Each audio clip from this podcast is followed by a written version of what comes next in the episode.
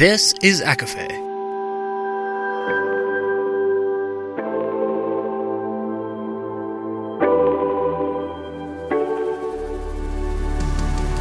Laura Marie and Jessica Marie proudly present A Court of Fandoms and Exploration, a podcast. Fair warning everything the hosts say is explicit, full of spoilers, and adult content and shall not be used against them. They have opinions. Let's try not to drag anyone for expressing themselves and just have fun for an hour. We all deserve it. This episode contains spoilers from the Contemporary Mythos series. There are also mentions of ACOTAR, Mass Effect, Xena, Doctor Who, and Firefly. For full list, please see show notes.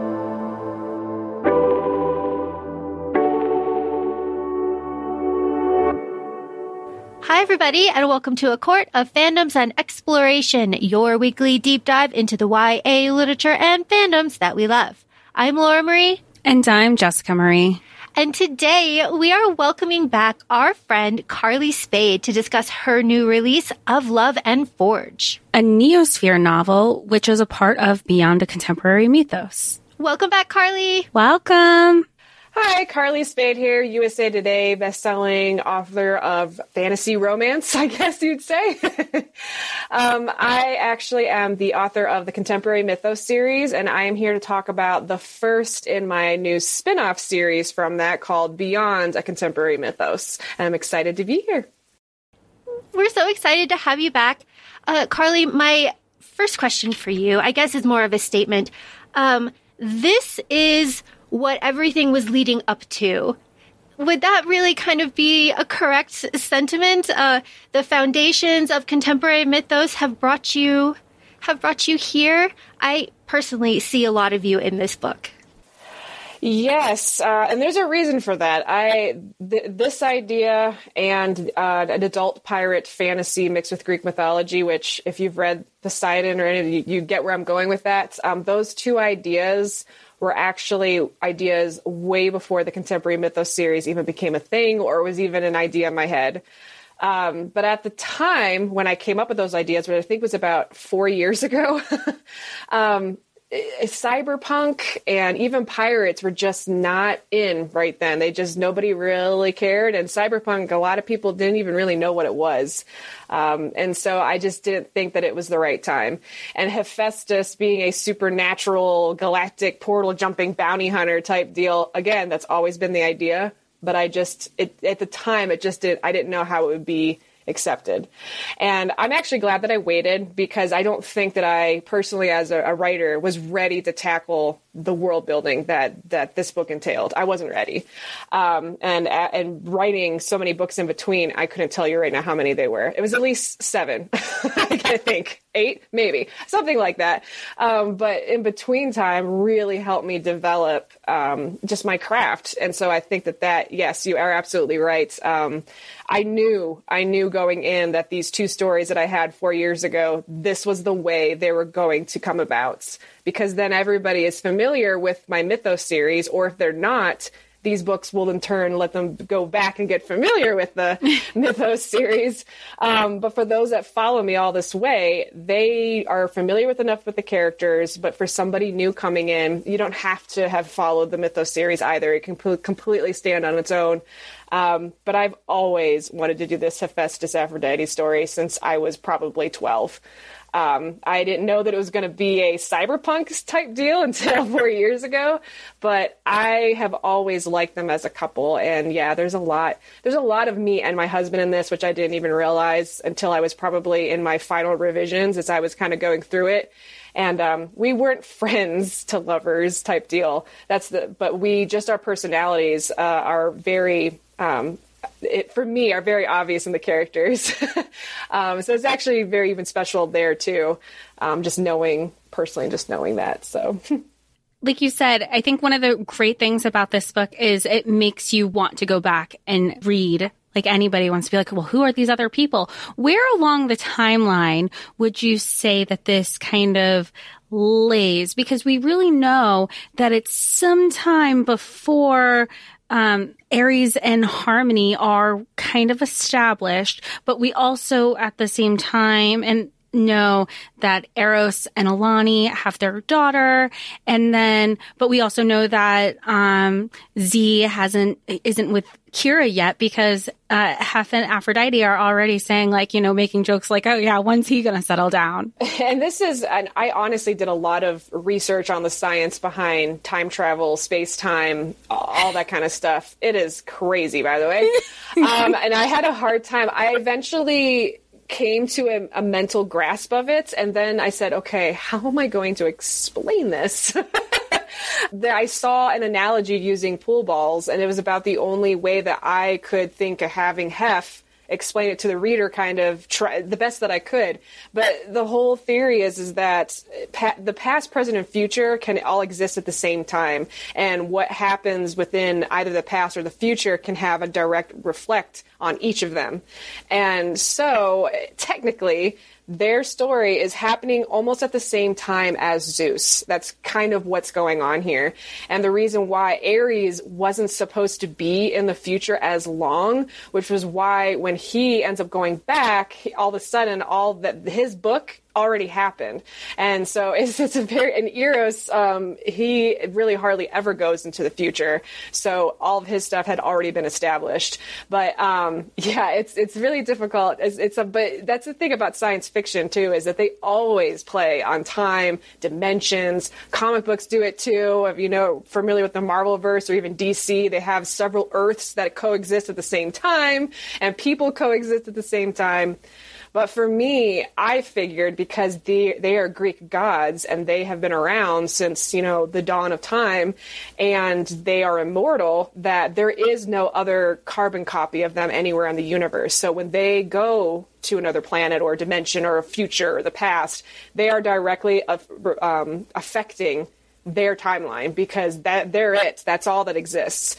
And so that's why I, I have so many nods for I am definitely doing another book for this. I didn't intend it, um, but I, as I was writing it, it became something way more than I was originally going for. Um, and I have no issue with it because I love this cast and I absolutely, I'm not done with them. And I had a hard time even letting go. I spent longer on revisions than I wanted to because I just kept adding and adding because I just, I did not want to let them go.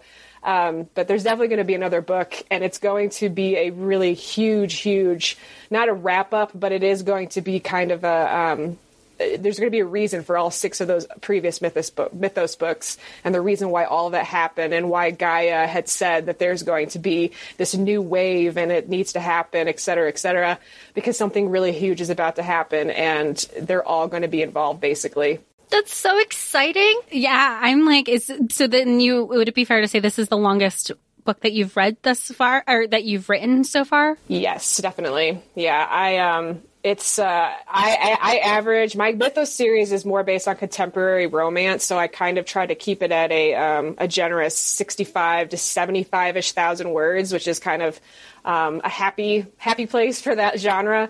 But with this, just because of the world building, because of the character development, and because I wanted somebody that hadn't read the mythos books coming in, being able to kind of oh, okay, so here's Ares. You know, a lot of people are already familiar with my Ares, but I wanted somebody new to be make sure that they were familiar with my type of Ares and that I am not going off of what Homer did for Greek mythology. I am saying no to all of that. And I just want to make sure they realize this is my interpretation. Um, so I had a lot of, and the world building, you know, there's this world, the cyberpunk world that has, you know, some, a little bit of its own language and its own type of living. And yes, it's like a dystopia type environment, which is what essentially cyberpunk is, but I just wanted to establish that you know this isn't necessarily even Earth, but it's it's a it's a copy kind of of Earth, but in a dystopia type environment. And so because I knew all of that in my head, I had to make sure that I took the time to explain all that and world build, and that took more words. So, um, but I I'm ecstatic to have something as fleshed out as it is, and I um not that I you know I love contemporary romance in my Mythos series, but I knew I had more to offer, and I just I'm excited to be able to show all the different genres that I've really wanted to write in that I couldn't do with a modern day restrictive setting of the Mythos series, and I wanted to stick to that because somebody going in would know, okay, this is contemporary romance. It's taking place in our modern day. And so I, I don't have the liberty of saying, okay, well, now we're going to go back to pirate times. And I didn't have that liberty. That would have been completely just too off the wall for something saying this is contemporary romance. So I'm very excited to be able to explore all the genres um, that I've wanted to. And I would say space fantasy um, and yeah, pirates and everything like that. All of that is actually where I even started when I started full blown writing past fan fiction. So yeah, sci-fi, space fantasy type stuff is that is that is more me than anything else, to be honest with you. So. when I was reading this, I got kind of like an altered carbon kind of vibe when I was going through um, the world building and things. So it was very easy to visualize. And I have to say, obviously, if you're watching the video of this, um, I'm in all pink and I have my Aphrodite heart. I love what you have done with Aphrodite here and you saying that you are moving away from what the, you know, I'm going to say like the canon myths, whatever, whatever. we we don't we don't need to worry about those. Um, but what you have done is uh, you have just kind of transformed her into somebody that. Um, I loved growing up on Xena and Hercules, obviously, but she she is just this like pink, gorgeous glitter warrior machine, and I love it. Um, so can you can you kind of walk me through like how you settled on this version of Aphrodite and also of your version of Hef because um you know that that's a that's a that's a myth that they have a myth. yes, they do. yes, they do. So, um I actually I didn't go back and watch the episodes because I didn't want it to have too much influence on me. Um, I went back after I was done, completely had my book turned in, no turning back now, can't do anything, and I went back and watched um, the original episode of Hercules where Aphrodite meets Hephaestus for the first time, and I had to smile to myself because I was thinking I remembered more of this than I thought. she even makes a joke about him being kinky because he he puts her in a pair of handcuffs because he's just trying to make sure she doesn't port away because he needs to tell her something. And I was like, I didn't even remember that when I was writing, but apparently it was like in the back of my head. Um, but I I have always loved the way that that show depicted Hephaestus, Aphrodite, and Ares, and I respected the fact that it was the only thing I'd ever seen from that when when I was that age of anything that I saw that did not do the whole Ares and Aphrodite having an affair brother sister still knowingly having an affair and she cheats on hephaestus and that whole thing blows up and um, big big mess gross disgusting mess to me. But anyway um, i that show didn't do that. They actually made ares and aphrodite have this really fun sibling like joking around relationship but a good one and uh, and hephaestus in that first episode he what many actors played him but that only that actor played in that episode. He was my favorite and it was just he was just uh, I just never thought that she could ever love him because he was ugly, you know, and blah, blah, blah. And I always found it that she um, sees him for him past the scar and he sees her beyond her beauty. He sees this beautiful person. And so I always loved that aspect. And that is what I wanted to see, period. And I, I really have not even found that in many books or anything. They really just go the other route of the drama. Um, so I, with Aphrodite, I've always liked this idea of her being. She loves to play dress up. She loves being a little girly girl. She loves pink. She that's it's all her. But at the same time, she can also, especially when her family's involved, she wants to be able to protect them, kick ass beyond what um, her her her actual powers of what the universe has said what should be her powers. Um, she is a woman who wants to go beyond that, and I don't. I don't necessarily think. I think a lot of the books, and I'm not going to name names or anything, but a lot of the books lately with with female characters, they take the female empowerment to me and they're going a little bit beyond that. They they almost become masculine, and they or they become man haters, or they become um, something you know that I don't think that they have to necessarily lose their femininity to also be a badass warrior.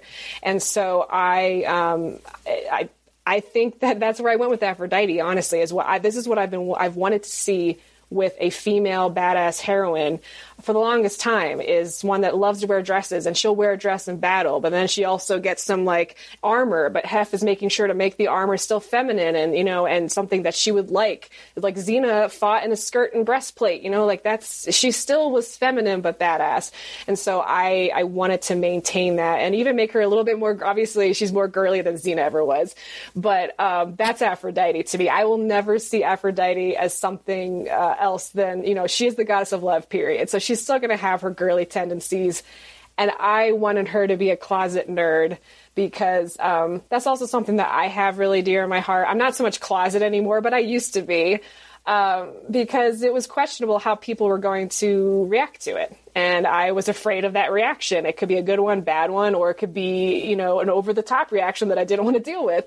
Um, so I, I definitely lent that part to her. And I thought, that it would be an interesting connection for her and Hef to have too, because he's also he's not a closet nerd. He's a out there. I am a nerd, um, but he has a different type of you know he's into Legos and video games, and she's into tabletop and action figures, and um, I and I thought a lot of people could relate to that too. Um, I do know that a lot of my fan base uh, has a lot of you know fandoms that they're you know fans of, just like me and everything, and I wanted to throw a lot of that in there um, and just say that yeah, two people can come together and you know this circumstances of just not realizing things about each other. If you just take the time, big thing in this book that I, I am guilty of it too is communication.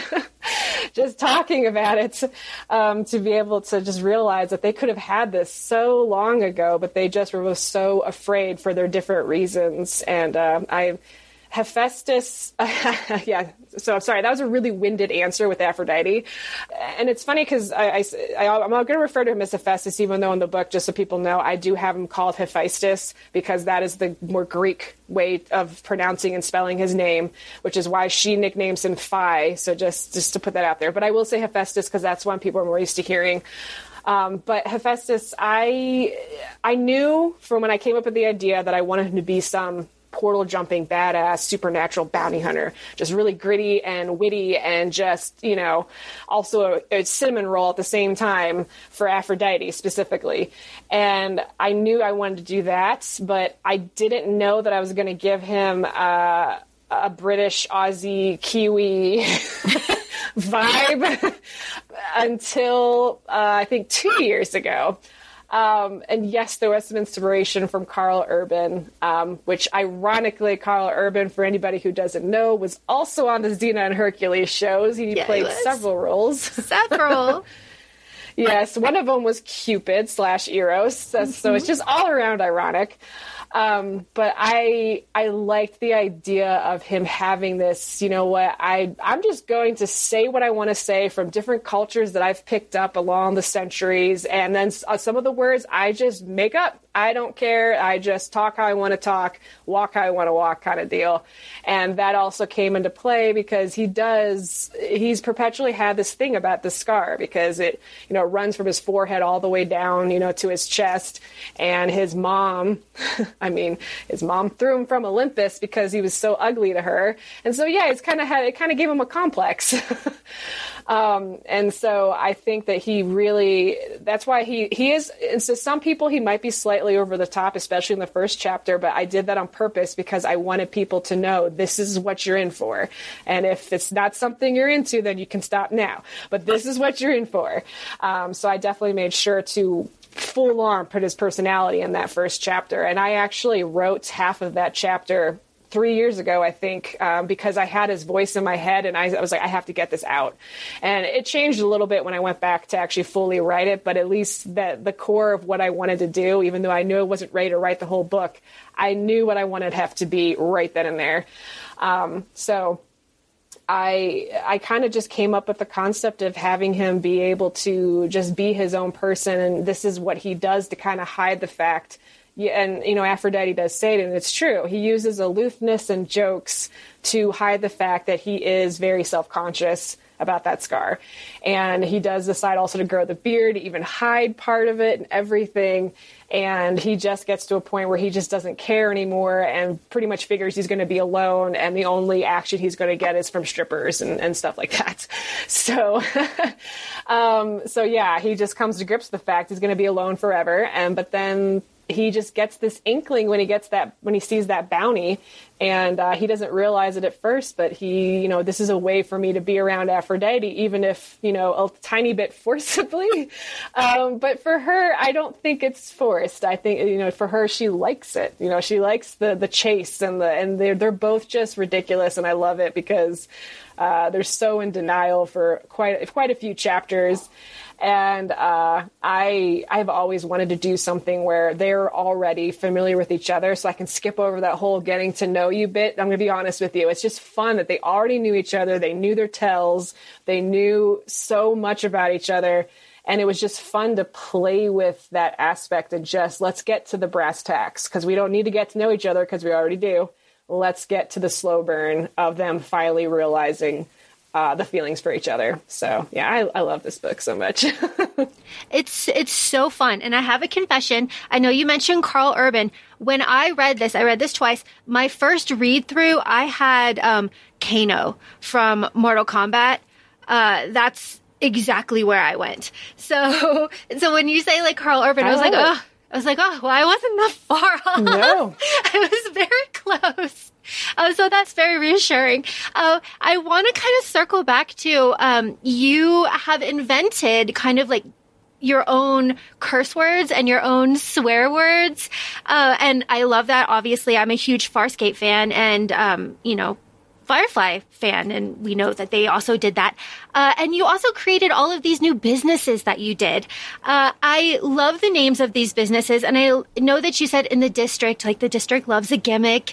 Uh, did these how did these come to you they're so cute and clever that's a great question i i my I, I, will say my favorite is bows before hose only because i um I don't even know how I. I was trying to think of things like Aphrodite. If what would she like? Oh, that clothing store looks fabulous, and I was thinking, okay, like this big pink bow. Okay, and then so what is a phrase? And I, I don't even. It might have even been my husband one time. Maybe we were gaming recently, and they've said some kind of joke about bros before hoes, and I it might have come to my brain at that point. But it did start with a pink bow, period. And I knew I wanted even the logo design, everything to have a big pink bow, and. Uh, uh, honestly. And then even like Tortellini in Love. I have heard that one before, I'm going to be honest. Um, but I wanted to throw it in there anything dystopian, cyberpunky, whatever you want to call it, I promise you will have some form of noodles or ramen or something. They all do because it is very sustainable and it's super easy to just throw some sauce on there and give it some other flavor. Um, so you will find that in anything. And I, I knew I wanted Hef to be just an absolute fan of pasta of all kinds. Um, so that's where that kind of came about is um, I took it from that. Um, and then the the metal, the the fake metal. Uh, I love that the Marvel universe has adamantium, and then DC has kryptonite, and I just like that they have these made up materials that become universal across the entire and any storyline within those universes involves those made up metals. And um, the the site or the space fantasy that i actually got my agent for that i hope to get out soon um, i made up that metal for that. So I'm actually trying to cross them a little bit so that yeah, you can kind of yeah. That was going to so be my question. yeah, no, that that that what is going on here is actually coexisting in another galaxy. Basically, is what I'm trying to get across. Um, so yeah, Oz is I created that originally for my space fantasy that hasn't you know been out yet but i'm working on and getting it for my agent um, but i wanted to throw that in there um, so that there was something connected. Um, but, uh, and then, yeah, gosh, what other businesses? I, ugh. And the words, honestly, so I, um, for any gamers, um, obviously I played a lot of Cyberpunk 2077 for especially I love that game period, but I, I actually even started a second playthrough because I wasn't done with my book yet, and I, I just love the inspiration because it's so uh, immersive. You can walk around and there's so many details and everything, and so I definitely use it as as inspiration for my own book. And I really liked, and also even I think Blade Runner and some other really big cyberpunk um, type movies or, or or whatnot. They also they have a lot of just made up words. And it makes sense to me because it's this their own society at that point. And so why would they be using the same words that we use right now? Um, and so I um, I used inspiration from Cyberpunk and Blade Runner, and yes, of course, obviously my sci-fi shows like Farscape and Battlestar Galactica, all those. Um, but I decided I wanted to do something that meant, you know, cool. And I was kind of, I, I would, I would basically use a thesaurus and look at all words that meant some form of awesome or nice or what have you. And I'd find a word and then try to make it different. And uh, Biffy came from BFF, basically. So they basically took the term BFF and turned it into just Biffy. And I like the idea that it could be used as yes, you are my best friend, but also as an insult to be like, yeah, sure, okay, Biffy. Um, and Minty, I don't know. I just um, the the whole idea of people getting obsessed with cybernetics is so on to me because I feel like that is what we would do as human beings if we actually had uh, access like that. We're to the point where you could save up some money like you would do for a tattoo type deal and go get some cybernetics done um, I feel like it would become way more of a thing. As of right now, clearly, you know, the, the idea of a cybernetic means you have to be a millionaire type deal if you even want to think about it. But um, to, to, to, I think that that would seriously be what, what, what human society would go toward. And especially, again, if they use propaganda to say, oh, you could call yourself extra minty the more cybernetics you have. Um, and a dystopia society, too, where people are kind of uh, you're grasping at straws for entertainment and you know like things to keep you sane and things like that. And I, I, honestly feel like that is the direction they would go. I actually even want to i think i might at one point but um, i want to get a like a t-shirt design done of a chrome arm and saying how minty are you? or something like that because um, it's just I, yeah i like the concept and i like being able you know hef being able to use it as a as an insult to people that do because he knows he doesn't have to because he's a god and he all the people that come against him I just like the idea of him using it as a joke. I'm not so familiar with cyberpunk. I think I should put that out there. Yeah. Um, but that being said, I feel like this book kind of is like when you're experimenting with new genres. I think this is a perfect mixture of um, to to to kind of explore like look where do you straddle the line? I want to do something new because you still get the background with the romance. You already have your familiar characters. I was there any like visuals because Laura brought up uh, uh, the show on Netflix, but I was familiar and, and I'm thinking specifically with like the traffic system. I immediately went to like either New New New York and Doctor Who or even Fifth Element. So like I guess that really coincides with the world building, but you did the way you did it felt so seamless. So somebody who was not familiar with the genre felt like, okay, this isn't overwhelming. Yeah, and I and I, I, did that on purpose, so I'm glad that that did come across um, because you know if you hop into let's even just call it a cyberpunk kind of military sci-fi type book, um, let's say zero romance, and I've read you know plenty of sci-fi's that there's actually way more in the sci-fi genre that do not have really romance. It's more um, military action, and there's nothing wrong with that, obviously. But for me, even as a reader, I really need romance anymore. I, it's just me. It doesn't even have to be a focal point. It can even be like a sub thing going on in the background. But I don't know. I'm just, it's just how I am anymore. When I was younger, I was reading all kinds of stuff, but for some reason, and maybe it's because I write romance now where I feel like I'm not, um, I'm not honing my craft reading something that's not involving romance. I don't know. Um, but there is a severe lack of it, I think, as far as, I mean, yes, there is alien romances and things like that out there, but straight sci fi with then some romance, legit romance going on. Um, it's really hard to find. Um, and even for me as a reader, I realize it's really hard to find. And so I thought this could be a niche for me, you know, a, another niche aside from just Greek mythology, but just, you know, actually giving, because I think there are definitely more, you know, women out there that would give it more of a chance if maybe there was a little bit of something like that or something to, um, to relate to a little bit more because it's even even just uh, female authors in the sci-fi genre. There's not as many. Um, and so I kind of want to try to get, you know, put my foot in there and the, and just kind of edge my way in a little bit. Um, and so I had to make sure that I, I, I, had a general understanding of what cyberpunk was clearly, but I wanted to make sure that I wasn't dipping into other genres because I've watched so many, um, just like Laura, I've watched so many sci-fi shows growing up that I, it starts to sometimes crisscross the genres and I didn't know, you know, which one specifically might have had those cyberpunk elements.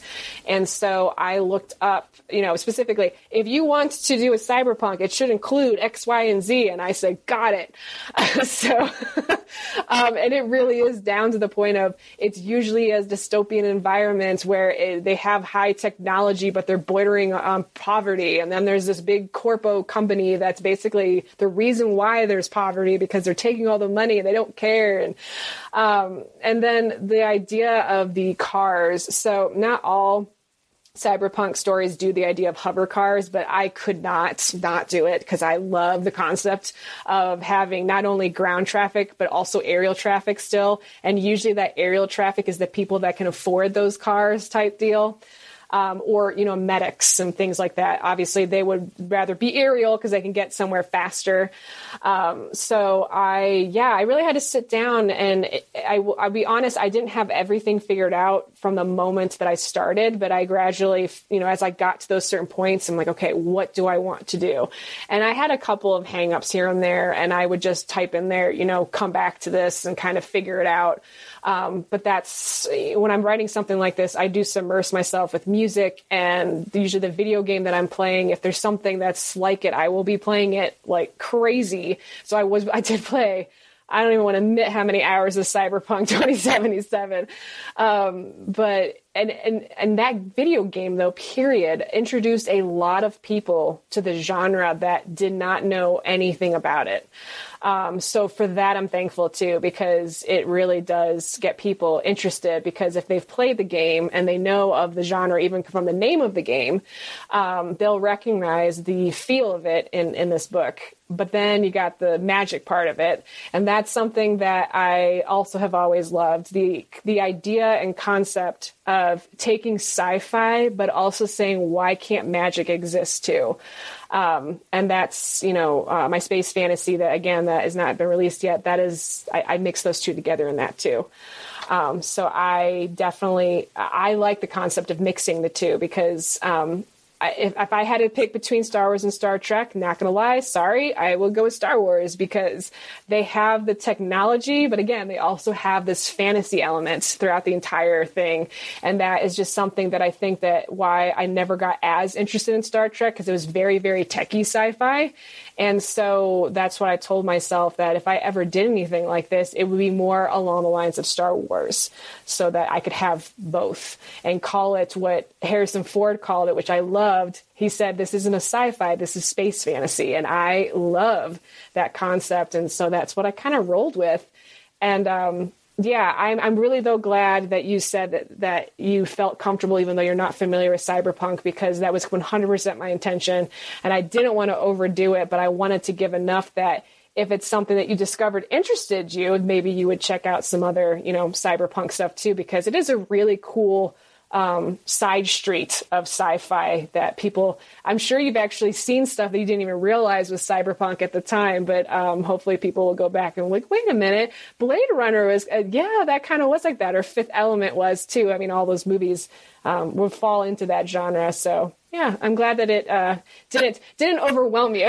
No no and i and i say that like and i feel like sometimes some of these genres like you were saying like to have uh like women writers in this specific genre and niche are you know aren't i don't want to say aren't at the forefront but we know what the fandom communities are and we know how fanboys yeah. can be. I mean, and not just in like the communities that we enjoy, but even like in a gaming, like a gaming realm. And that can be so intimidating of anybody trying to go into a new space and just like, Hey guys, just want to say hi, like w- want to get a feel for something. And then immediately are on the defense because they're either being attacked or you, you know, and even like, and not just these genres, like think about if you're like following a sports team or if you're following a new band. Well, what was their first single back in 1972 and the three people who wrote the song who, or, you know, and you're like, I, I, I was just trying to enjoy something, but you, you don't, and, and that's what you, you've opened this so beautifully by creating like this world building and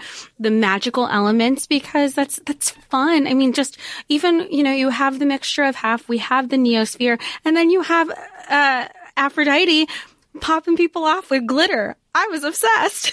I was obsessed. Even if it's blinding people so that Hef can whack him with his hammer axe, I mean, that's still, she did something. Um, so, and and the fact that her powers are all wonky still at that point. So the idea in my brain that even if she didn't mean to do that, I think it's hilariously awesome that she did do it, you know. And then it's just because, okay, well, the only thing that's going to come out of these hands is glitter, well, here I'm going to glitter bomb your ass, you know. um, yeah, I honestly didn't realize that there was so as many women like me that were into because I mean you just don't it's not something that comes up in everyday conversation you know? Like that's not the first thing I say when I meet somebody is hey are you into sci-fi? It's like um, so I actually didn't realize it until I became a part of um, so it's a video game company called BioWare and they do Mass Effect and Dragon Age is their two biggest properties.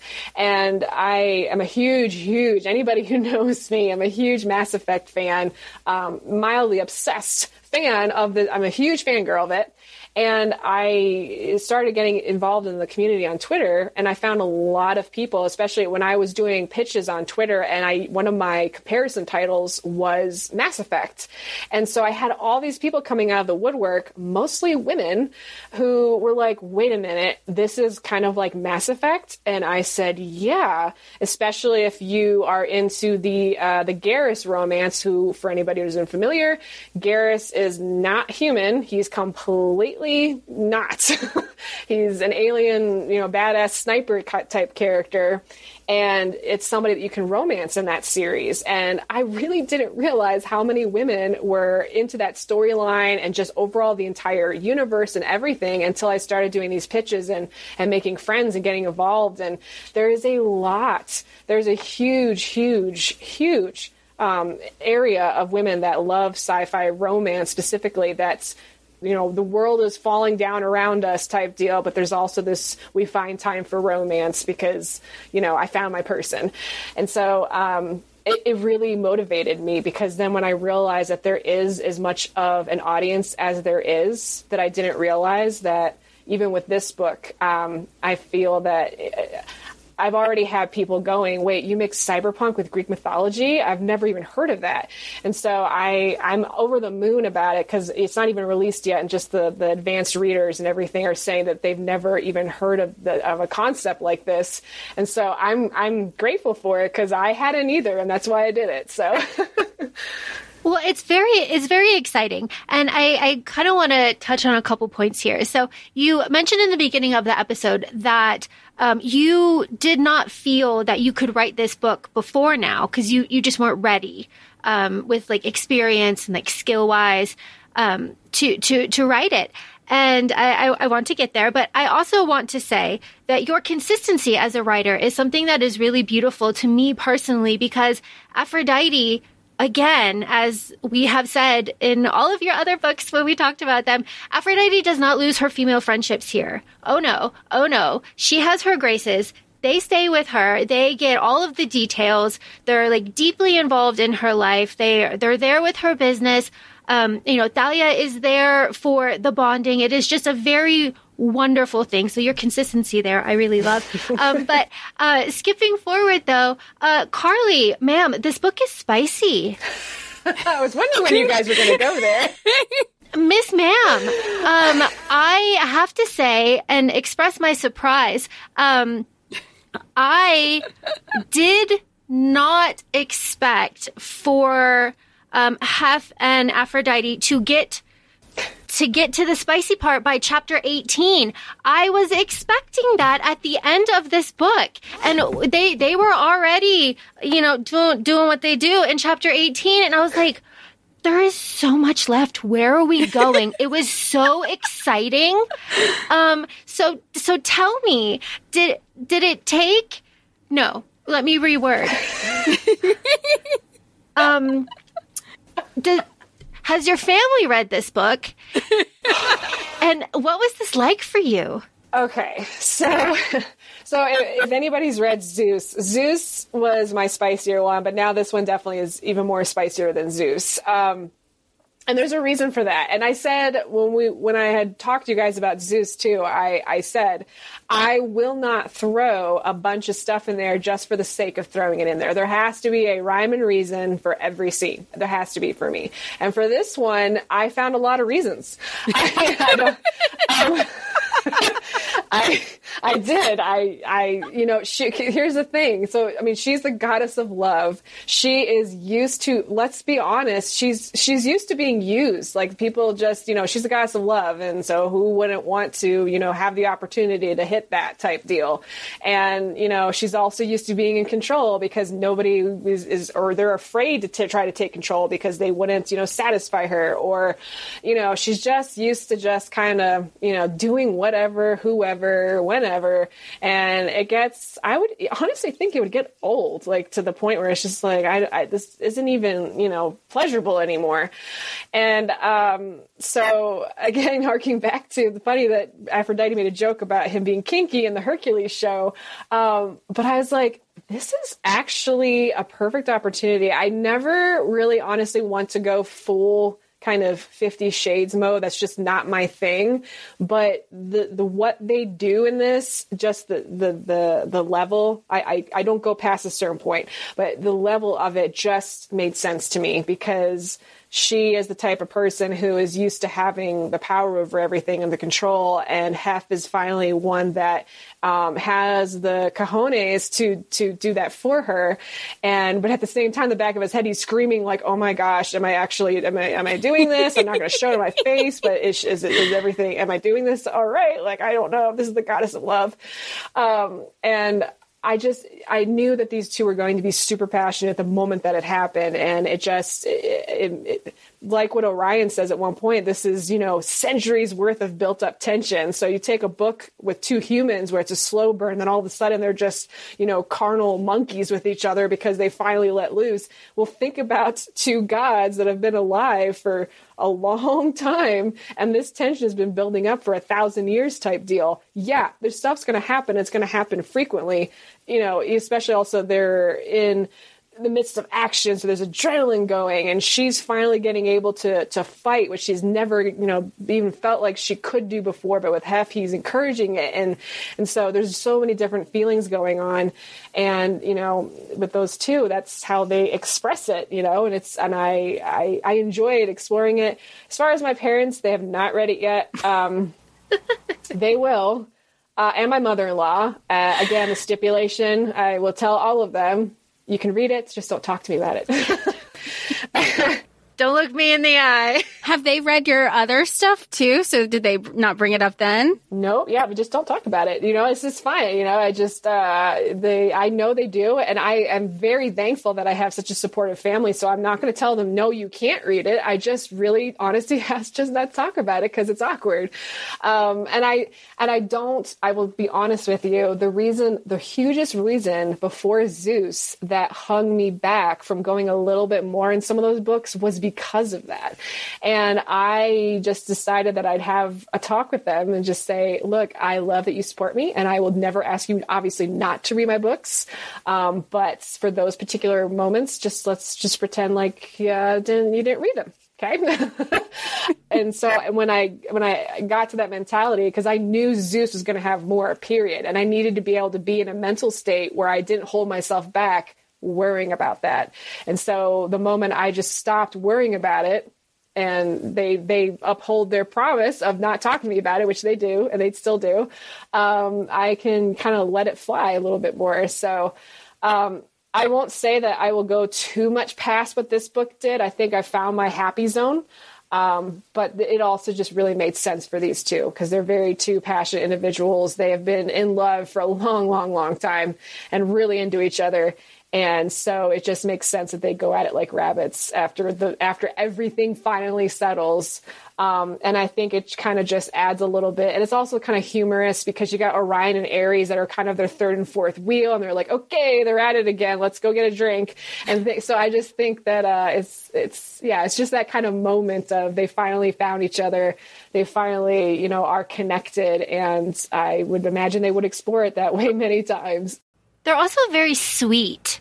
Uh, they they're when I was reading this, I was like, oh my gosh, Hef, that is really adorable. Like, oh my god. And they're like, you know, it's corny, it's corny, like all of that between the two of them. It's like, but I like it. It's like, oh, it's very sweet. Um, big tough man, soft small pet. Is that a trope? Because I love that. Is it a trope? I don't even know. I feel like it is, should be if it's not. because it it it made me think of quite honestly i'll admit this to you um what is it it's con air put the bunny in the box like um he's very tough man dirty man soft small stuffed bunny uh but Yeah. i was like is this a trope so if it is someone tell us I will be 100% honest. I was a little inspired, obviously, by The Mandalorian. Um, you got, you know, the tough, actiony, gruff guy who all of a sudden this little cute little green thing comes into his life. Baby doesn't know what to do with himself, can't take care of himself, and he takes it upon himself to eventually become his dad. And so, um, I love that. And that's actually one reason why I even keep coming back to that show is I just love that concept of the two of them together. And it's just, I can't get enough of it. So when I was coming up with Hef, again, the bunny was not something that I originally came up with. That, that didn't even come into play until I started writing.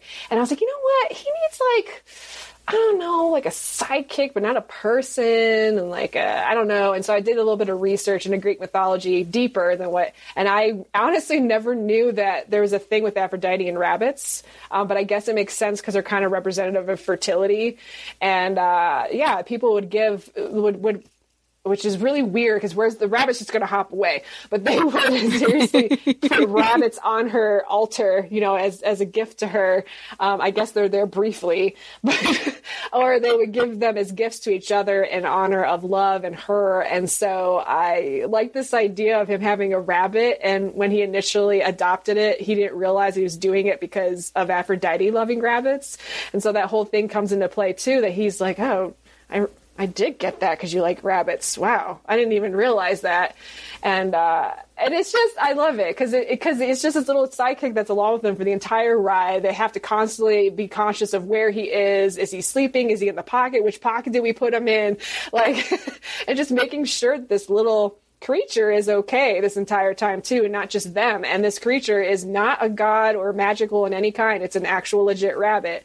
So uh, I, I just i've always loved that concept of having to worry about this little creature that can't fend for itself um, and is not you know human or can talk or anything like that. Um, and uh, i also the the whole lego thing um, I I liked this concept of Hef uh, like needing to tinker with stuff all the time, and to me, um, with him being like a, he's also I did I, I, my research god of technology, volcanoes, and the forge. So he's not just a forge god; he's also volcanoes and technology, and so it just made sense to me that he would play video games, and it made sense to me that he would build Legos because who also he'd be the ultimate Lego builder, um, just because he's you know he he builds things and he molds things, and again, just randomly, I'm like, hmm, maybe the rabbit likes a He-Man Lego. I don't know.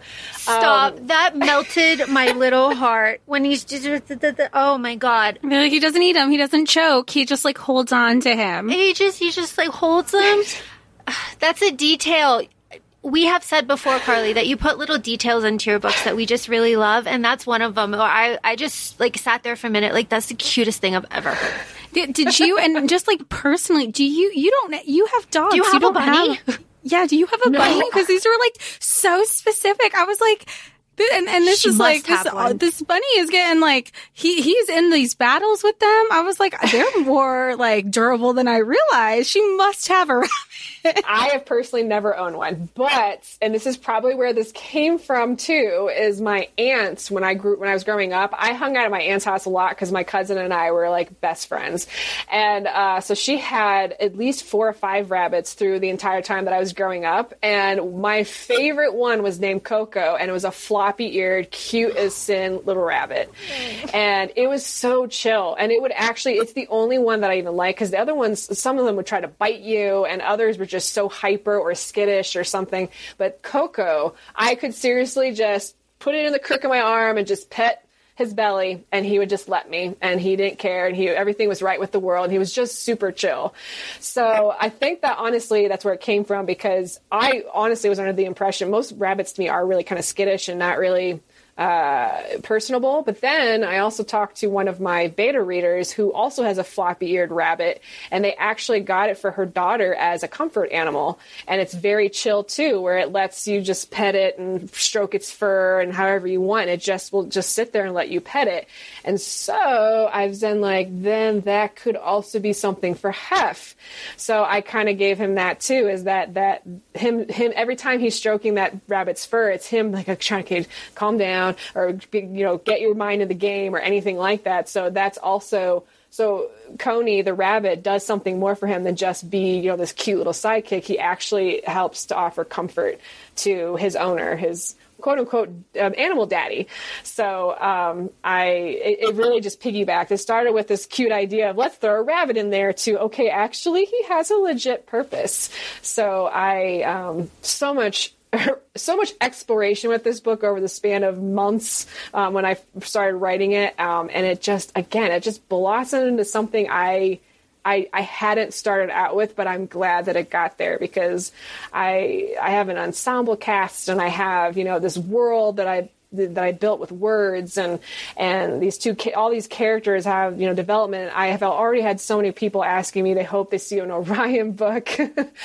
Um, because Orion just becomes this BFF guy that tells it like it is and sees the eye of reason over anybody else. But he does that because he's not in his own own stuff yet.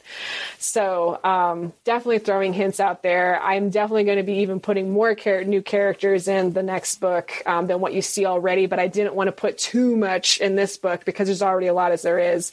Um, but the the cast of characters is going to expand even more in the second book. And um, yeah, it's been a wild ride. I'll tell you that. Do you feel like you've had some? I mean, I, the last time we chatted, when we were going through like between all the books that you wrote and all the novellas, you were like, I need to breathe because you're just like, do you feel like you've found that place to breathe yet? Or you're just trying to find, because not only do you have this, you do have the, the Space Odyssey series that, or uh, that you, you shared on your socials also that is, you know, forthcoming. Yeah. Um, yes and no. um, I, I found a moment to breathe with not having to draft like crazy, but that's that's actually that's already out the window. I've, I'm I'm back to having to draft. Um, it's it's just never ending because like with this book, it's done and it's been done for months now. But the marketing and um, we just finished doing the audiobook. Um, I'm actually uh, uploading uh, uploading the files um, tonight and sending them off for processing so to, that it releases the same day as the book and the ebook and everything. Um, so I had to do that too. You know, I had to proof and listen to the audio, make sure the voices were right, and, um, which it's the same two narrators that did Zeus, so I wasn't, you know, worried necessarily. But there's a lot of Greek names and words and everything in this one, so there was a lot of pronunciation clarifications, let's say. um, and I even put a pronunciation slash reference thing in this book at the back because there's just so many of them. And there was some of them that I didn't even realize are pronounced a certain way.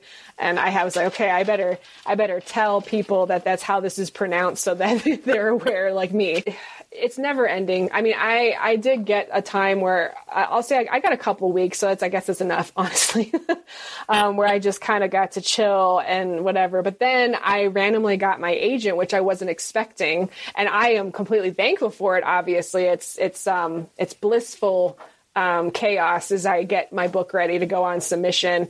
Um, but uh, that was unexpected. So I, I, got a little less time than I wanted, but it's fine because I have been sitting on this book for a long, long time and it's gone through many, many, many, many revisions. And um, I really hope that this is obviously the final one. And when I hand it off to her, um, she'll get to be able to champion and get it out there the way that I want it. Um, but yeah, I it's it, be, now that I'm I'm it's what's called a hybrid author because I'm hopefully going to have something traditionally published at at some point, but also still remain an indie author too for my own stuff. And um, it's it's a surreal feeling to be uh, both, um, and then also be marketing on both and being able to to juggle both. Um, but I I feel extremely grateful that it it finally happened, and hopefully um, you all can meet that that cast of crazy characters too someday. So. well, obviously, we cannot wait for that. Uh, but you're talking about kind of the push that you have to do now. Can you take me through the creation? Because we're winding down here. Uh, can you take me to the creation of your map, your city map? Uh, very helpful, very beautiful. And then I'd also like to touch on the art that you have because these characters are now like uh, in front of us in real life. We can look at these pictures and also the map. What was that experience like for you? I know you had to reference it when writing it. I hadn't even really considered uh, a map until I was I was going through and writing it and going. I don't remember how far this is supposed to be or what direction. And I know there are going to be some readers that are going to say, no, that was not that close or was not that direction. And so I, again, I was thinking whenever you're playing video games, um, if it's an open world RPG type game, you always have a map. You always have a reference to where you're going, how far something is, and where key, you know, markers are. And I said, you know, screw it. I will do a city map. And so um, this uh, other author named uh, Dewey, he actually did, um, he, he's done a bunch of maps for a bunch of different uh, friends of mine. And so and I had talked to him briefly, and I just reached out and said, "Hey, I don't have you ever done a city map? Not you know a map map, but a city map." And he said he'd done a couple, not too many, but he's really interested because he's not done that many. Um, and so I gave him references of a bunch of different video game maps, um, and he, you know, we had to do a couple of tweaks because I said, okay, well, Daneland needs to be more, you know, looking like it's separated by a reservoir, or the fringes need to be a lot bigger because it's big open wasteland. You know, uh, Ithaca needs to be the biggest place because I describe it as the biggest, and and then then Desolation Row needs to be even bigger than Ithaca because that's where all the poverty is. So after we were, you know, he he got it right after the revisions I asked him to do, and then I said, hey, what about if we put like key markers, like a video game of you know bows before hoes, and and here here's where Hef lives, here's where Orion lives, because um, for me again that helped me too after I had it to be like, okay, yeah, but Orion lives all the way over here, so they have to have some way of getting there faster. Okay, Ares with them so they can port. Okay, so they just port over to, okay, we're good. So um, it was a big thing of my final revision that I was constantly thinking about that. I'm glad I had the map to reference because I did have to make a couple of tweaks. Um, and I am not saying anything against nitpickers because it is what it is. And, you know, I will own it. So that's why I decided to own it before I released it. And, uh, made sure that I had all those uh, covered. And the artwork, um, I also decided to do something a little different this time with uh, the people that I commissioned because there is a lot, a lot of amazing, talented artists on Twitter um, that don't really, they, they kind of dabble in Instagram and other places, but they're mostly on Twitter and they are known for the fan art that they do of of fandoms like again Mass Effect, Dragon Age. That's the only reason why I knew of these artists is because of that. Or the one did Cyberpunk fan art.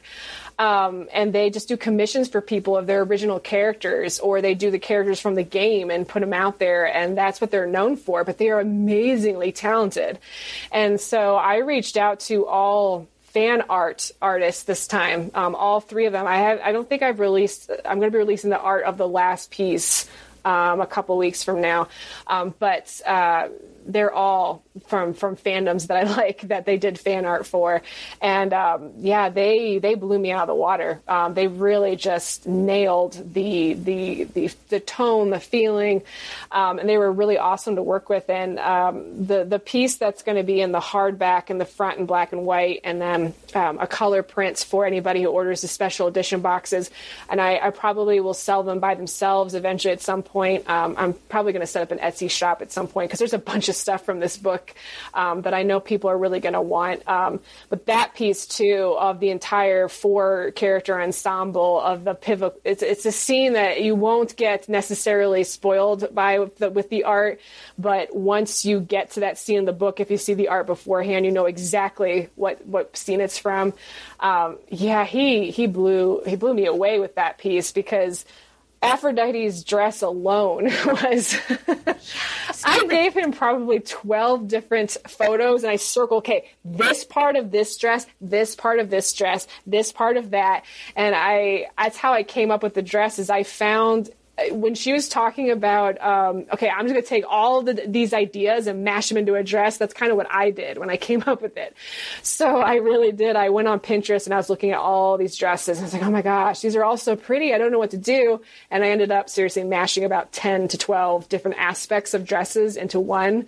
Um, because I wanted my epic dress that people will never forget type deal um, that I've read in other books. Um, even like a ACOTAR type, you know, dress like deal with that that Feyre had and everything. I wanted a dress like that. I wanted people to remember, and um, I also, I'm not gonna lie, I wanted people to have an excuse to cosplay. So I gave Aphrodite a lot of pivotal costumes that you can you can cosplay.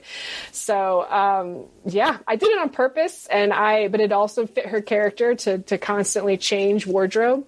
Um, but I also, yeah, I wanted people to have plenty of options to cosplay if they wanted to Aphrodite. So, well, and that was one of the fun things when she got one of her, like when she got her powers back, she was like, "Oh my god, I didn't realize how much I like missed, like missed a new look. Like she needed to be like, and I want a day look, and I want a night look, and I want a bathroom look, and I want. She was like, that was like one of the things that she was most excited for. She's like, oh, finally, I get to like be cute again. yeah, yeah, and I and I I liked her um, the the pink jack crop jacket and halter top and all that stuff, which is what she wore most of the time that she got from the clothing store, and what she ended up wearing most of the time. Um, I just liked that it was a different thing for her because Hef talks her into look. Seriously, you're gonna look in anything, so just put on a pair of pants for crying out loud. She's like, okay, well, fine, yeah.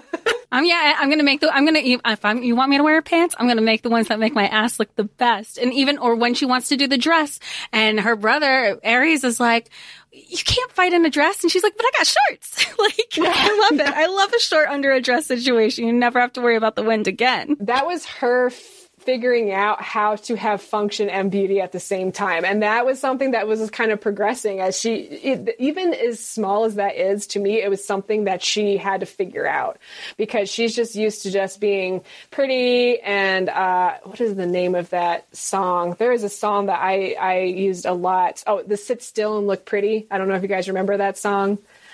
Um, but that was a huge, and that's actually on the playlist because it was a huge thing because it was just, you know, how, um, beauty queen type people are expected to just sit there and look pretty and um, they have this expectation of them and they're supposed to look flawless at all times and never cry and if they do you're supposed to go away to do it and make sure your makeup looks good when you come back and um, so i i wanted her to, to to blossom out of that that shell and then so she i can look pretty but i can also be functional at the same time and that's something that i again i really wanted to push out there because you know, you can be badass and, and, feminine at the same time and also be vulnerable and be, you know, and, and sometimes be, you know, okay with the guy protecting you, like you, cause you know that that was, oh gosh, if you wouldn't have done that, I would have gotten, you know, a, a, my head cut off or something, you know?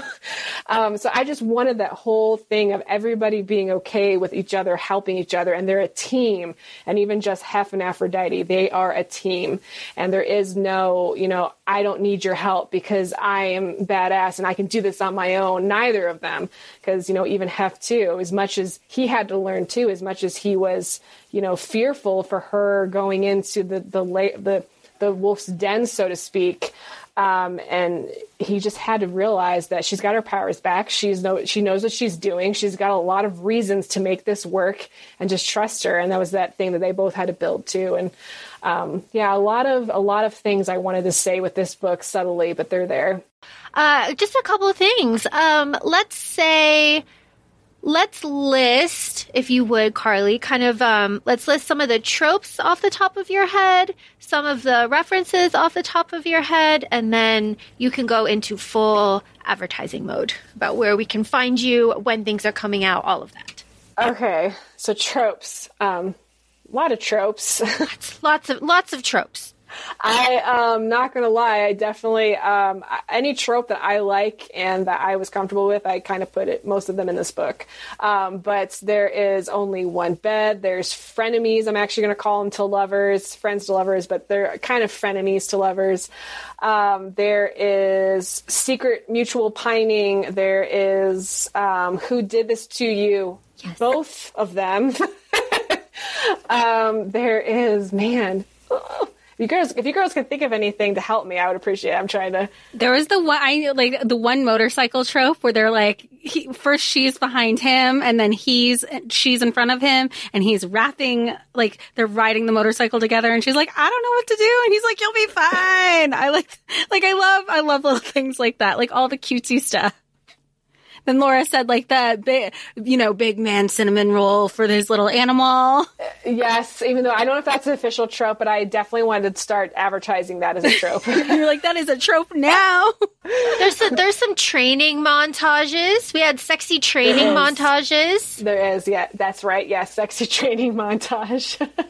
there was the bro montage, like they're like his bachelor party, and they're just like, but it's not True. like a huge party. There's, you know, you have that. Yeah, there's so many. I actually actually, I need, I do need to uh, to list these because I, I, I squeeze so many in there. Oh, there is the good girl trope, but it actually is done a little bit more as a joke, but it's still in there. and if you listen to the audiobook, it's actually really awesome to hear. Um, I had, I actually squealed when I heard it recently. um, but uh, yes, yeah, so there's that. Um, man, uh, I guess the the whole the Aphrodite um, being feminine yet badass is also kind of a trope. Um, fated mates. Yeah. Fated mates. Well, they're not just fated mates. There, there's the eternity, eternity bond. Mates. Is that like that yeah. kind of elevates the fated mate mm-hmm. trope? Yes. Yeah. I I um, I like the idea of them choosing and then it being accepted. So it's like it was fated, but they chose it and then the fate said yes we agree with you basically is the type of type of thing that I was going for there. Um, that's also uh, a little thing that might also be in my space fantasy too. um, I, it's it's I am definitely I'm I am winding it all together, friends. Love um, it. Love it. Um, so you said list the tropes, and then what else did you say? I'm sorry. How about some references? And I'll start you off with uh, we've got Star Wars in here, we've got X Men in here. What else do we have? We have got uh, a lot of 80s songs references again, but Hef is a very, very big 80s fan, which is why he has even the 80s gaming consoles. We've and got the Super Mario. Mm-hmm. Um, uh, the, the castle that he was referring to, the, the Lego castle, was actually a castle castle that my husband built in Minecraft with a working moat, so that's why I threw it in there. nice. Um, but a lot of Mario references, a lot. He even calls her Peach, as in Princess Peach. Um, there is actually a very small Mass Effect reference. I'm not even going to say what because I want anybody who is familiar to catch it. I've already had one advanced uh, reader say what it was. Like she she caught it. Um, there is one in there um, for Mass Effect fans. Um, there is. Uh, 80s TV show references. I know he he references Flashdance, Top Gun, um, Top yeah, Gun, Top Gun, yes, Ninja Turtles. Uh, pretty much anything that I could. Oh, Transformers. Um, yes. Oh God. That's what, oh my Yes. God, that's what I'm so excited for the audiobook because she's like, I want you to do your, and I know voice. he's such a good one. I, we saw on, uh, on, t- on your Twitter who the narrator is, who's doing the male narrator. And I was like, oh my God, I need to hear his Optimus Prime so bad. You're not even ready. I will be honest. I actually uh, threw that in there because because because he I saw on his resume that he's done the voice before for uh, something else. So that is why that's in there. But it worked because that cartoon's from the '80s. So, Yeah. um, but yeah. So there's Transformers, and yes. Uh, the the male narrator does do the Optimus Prime voice. I'm so excited. So Legit. exciting. It's so exciting. When you heard it, were you like, oh my, I, it, this is better than I even like thought it could be? Oh yeah, I free- I freaked out because I I took I took a well known quote that Optimus says when he's saying that he actually says um oh my gosh I'm completely losing my brain right now the main bad guy's name Megatron. He actually is talking to Megatron and basically saying, "I." Instead of saying what he says to Aphrodite, he says, "I will find you." But I switched it up to him saying to Aphrodite, "And I will." You essentially, um, so I changed it up to, to just go along with Hef's personality and the fact that they had just finished doing the, the dirty, um, and yeah, it's it is perfect. so I, I couldn't be happier. And I, I also the female narrator, um, the character's name it's it looks like it's Lupe, but it's actually pronounced Leapy. The little crazy maniacal torturer with uh, with narcissists. Um, she did her voice so perfectly. I can't even tell you. She is the perfect mix of high pitched, squealy, crazy, just frantic. It's it's it's perfect. Um, so that's that's a character that will come up again. I promise because she's so fun. She's just too fun. She's a little chaotic, little crazy thing. So Transformers, and there there is basically any '80s. Um, TV show, music, anything that I can think of. Um, there's also a lot of references to synthwave music because um, that's also really huge right now and plays into cyberpunk really well. Um, it's basically uh, techno but mixed with saxophone and um, uh, what's the keytar, I guess you'd call it. Yeah, um, yeah. but there's there's references to also famous songs that have the the saxophone, like "Careless Whisper" or "Baker Street" or things like that.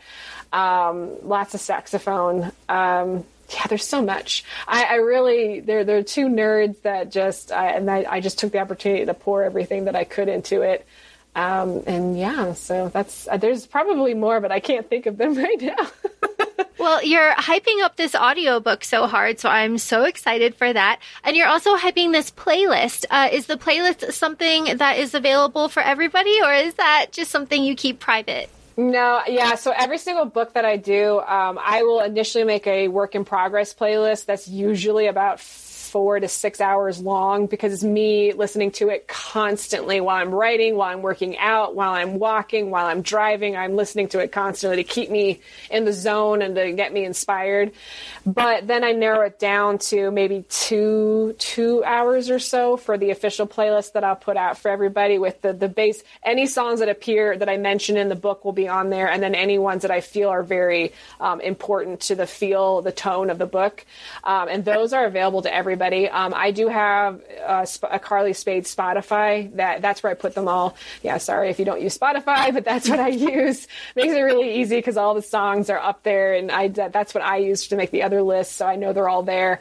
Um, but yeah, I will always link them in the back of the ebook too. So if you do read the ebook, you can just click on it and go to the the playlist. Um, but then I will also I, I advertise it all over the place. I'll put it in my um, my link tree and um, any anything that I put on Facebook or anything. I will always add the Pinterest mood board and the Spotify playlist that I used, so you guys can enjoy too. Because this this is a fun one. The the, the playlist for this because it's very.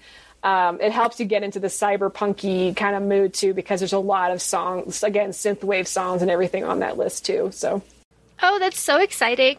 Uh, Carly, where can we find you? Where, when does the book come out? All of the things. Tell us absolutely everything so everyone knows where to pick this up. Yeah, so I'm found on pretty much all the major socials um, TikTok and Instagram. I'm on there as author Carly Spade. Twitter, it's just Carly Spade. Uh, you can find me on Facebook just looking up Carly Spade as well. Um, I also have a readers group on Facebook called Aces of Spade. Um, if you look that up, you'll find me. Uh, I do a lot of early teasers and stuff in my readers group, so it's uh, it's fun to be in there. And uh, sometimes I'll do special things just for the readers um, that I don't do elsewhere. Um, if you go to my website, carlyspade.com, you can also sign up for my newsletter. Again, I do early exclusive reveals and, and things of that nature for any newsletter subscribers that you can only get if you're subscribed. Um, I am also on Goodreads and BookBub, and I mean, pretty much any major, said, major social, I am on there. If you just look up Carly Spade, I, it's the same across the board. Um, the book comes out February 27th, uh, which is a Monday. Um, and then uh, there's going to be a lot of giveaways throughout uh, the month of March for the book from various different tour groups on Instagram. So if you do follow on there, make sure you look out for those because there's going to be a ton of them. Um, I'll be holding one myself as well. So if you want a chance at getting one of the promo boxes that I've been sending out to all the bloggers and Instagrammers and whatnot, um, definitely watch out for that because that'll be your opportunity to get one. Otherwise, if you want to order a special edition box, um, you can find that link in my profile on Instagram or TikTok. Um, and it is a special box that includes a c- complete design uh, of Love and Forge box. It comes with a character art book sleeve, um, four art prints, uh, swag, a special keychain, stickers, I throw the whole thing, everything in there. You get everything, way more than even the promo boxes cover. So um, if you're interested in that, you can get a paperback or a hardback or both. There is going to be a hardback for this book, and I will tell you, uh, I'm not going to even show the, the naked cover because I want people to be surprised. And if they post about it, awesome. But I'm not going to sh- I'm not going to show it. Um, but the naked cover, even of this hardback, is extremely sexy. So just putting it out there, but the hardback um, is also going to be available for this. So yeah, I'm excited. oh, we're so excited that we that you took the time to talk to us about it, and just for it to be out in the world so everybody else can share the excitement that you know we've been privileged that you got to share with us too a little bit early, so we can talk about it here. Thank you. Yeah, it's been a blast. This is the first uh, the first I've talked about it with anybody like the, like this, so it's been uh, it's been really fun, and I I realize even how much more I am very proud of this book, just even talking with you guys about it. So I appreciate it. oh, great. Thank you so much, Carly. No problem. It was fun hanging out with you as always. So feel free to follow Carly on all her socials that she mentioned. We'll also have those in the show notes. And of course, feel free to join us on Instagram at ACOFAE Podcast. And we're also both on TikTok, ACOFAE Laura and ACOFAE Jessica. Thanks so much, and we'll talk to y'all soon. Bye.